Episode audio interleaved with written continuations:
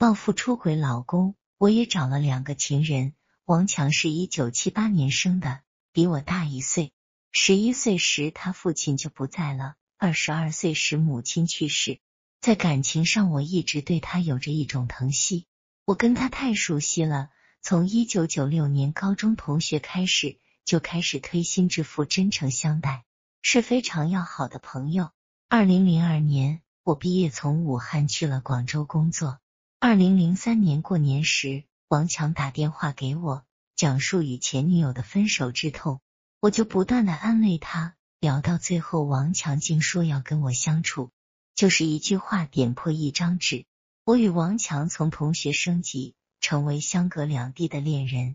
我在广州，他在南京。二零零五年春节时，王强说：“我们这恋爱也谈有两年了，要不我去见你家人吧？”我想都没想就答应了。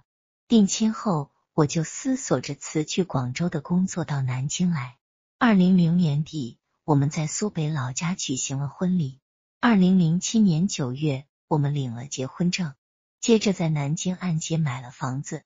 王强做物流工作，很基础的那种，收人也低，一个月到今天也就一千五百块钱的工资。我收入相对高些，买房首付拿的都是我的积蓄，包括现在还房贷。在南京安家后，我的工资卡都交给了王强保管。二零零七年十月，我怀孕了。二零零八年五月，我回苏北老家休产假，老公也常从南京回来看我。有一次在老家，我拿他手机看，发现里面很多通话是跟一个号码。我开玩笑问了一句：“这是怎么回事？”老公说是公司一个同事，没错，是女的。但是我现在就给删掉，不跟他联系了。我笑了笑，没说话。这事就当玩笑过去了。女儿出生后，老公开心过了一阵子，我的心也都放在了女儿身上。家里暖暖的，我很满足。而现实却不是这样的。二零零九年春节前有一天，老公下班回来，把外套往床上一扔，就来吃饭。吃完饭，我去收拾衣服，从那外套口袋里摸出一张纸，掏出一看，全是女人的名字。我的名字也在上面，宋鑫在家里，其他的分别是在哪里，在哪里？我看得浑身发抖，大声问王强是怎么回事。他一脸无辜的说：“这些都是喜欢他的女人。”我说：“后面在哪里呢？”王强说是认识的地点。我气得把纸扔在地上。那你是在哪个家里认识我的？晚上我哪里还睡得着？夜里气得起来，写了遗书丢在抽屉里。我怕自己想不开。第二天早晨，王强轻声的跟我说：“只是精神出轨，没有其他。”我说：“那你敢发誓吗？”王强说：“敢，去父母坟前发誓都敢。”想到他去世的父母，我顿时心软。这事就这样过去了。二零零九年元旦，我值班，下午三点多，没事我就提前回家了。我妈从老家到南京带着宝宝。到家后发现老公在晒太阳，我刚把包放下，他电话就响了。老公接电话，我开着玩笑过去侧耳要听，他竟然流露出非常慌张的神情。接完电话，我问是女的吧？老公说公司通知晚上聚餐，是女的，但是不像你想的那样。我说我想的是哪样呢？我有些不舒服，对老公说。不管你跟哪个女人在一起，如果你不想让我给你绿帽子戴，你就收敛点。老公说我想多了。傍晚，老公出门了，赶去聚餐。出门后十分钟左右，打来电话说聚餐可以带家属。我说不去了，你早点回来就行了。只是元旦夜，老公竟然第一次夜不归宿。他从未夜不归宿过，说元旦夜要加班。夜里太晚，就在办公室休息一会算了。夜里一点、两点、三点多，我打了好几个电话。我说：“那打车回来吧。”老公说：“省点吧，明早回。”这一夜，我又是彻夜未眠，头脑里都是那个纸上的女人名字和王强接电话时慌张的神情。连月两日，老公没有回家，我们一起在环北市场碰头。直接去麦高桥舅舅家办点事。见面时，老公露出疲惫的样子，我什么话都没说。很快就过年了，我们一起回了苏北老家。在老家时，因为他的手机短信总是说不清，我很恼火。我们第一次吵得不可开交。从上高中认识到现在，我们哪这样红脸过啊？过完年回南京，我们就一直怄气。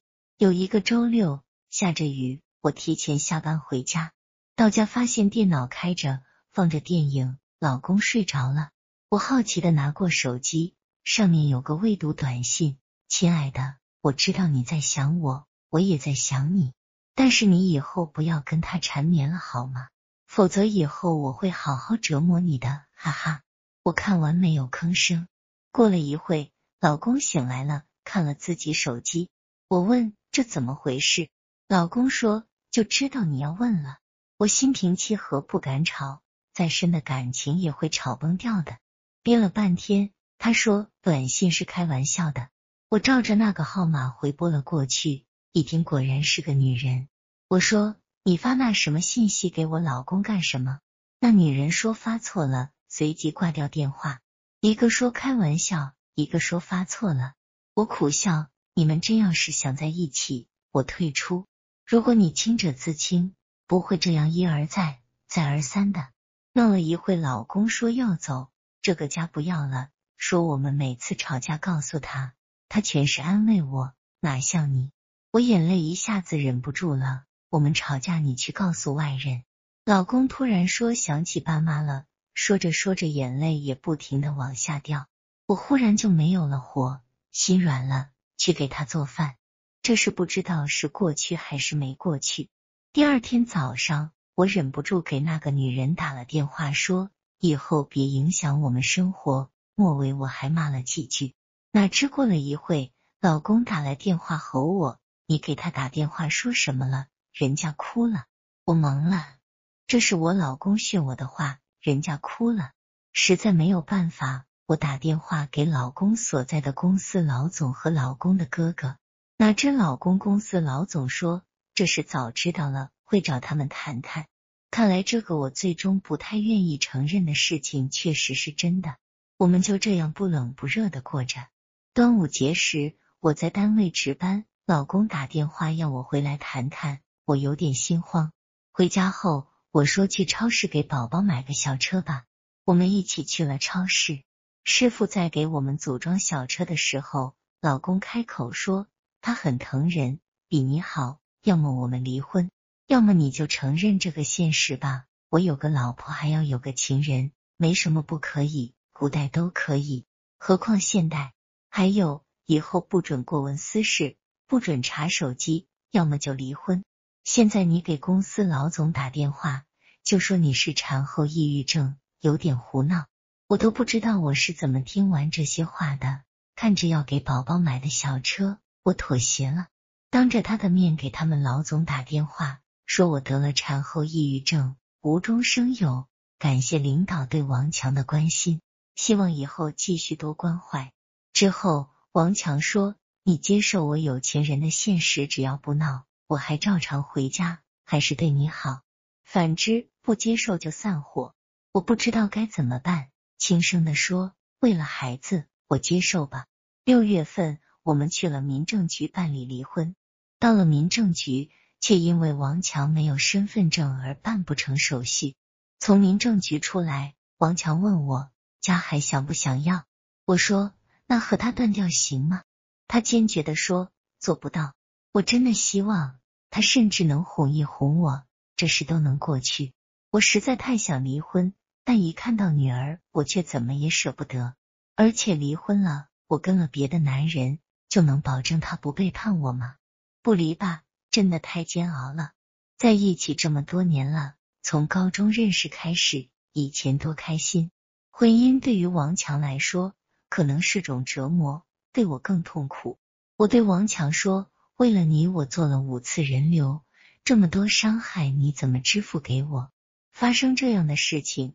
他不仅没有意识到对我的伤害，诚心向我道歉，而且还跟我说，只要这个男人还爱着你，还爱着这个家就够了，你管他在外面都干了些什么呢？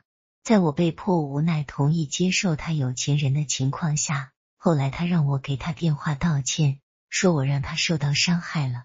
六月到现在，我也找了情人，一个是出租车司机，一个是机关接待处的。和情人在一起不是我心甘情愿的，但是那种报复的快感充斥着我。到现在，我们还常在一起。这个现实，我真想让王强知道。看看他是什么样的感觉，我却害怕被他知道，我怕他一旦知道，就是我们婚姻最后的末日。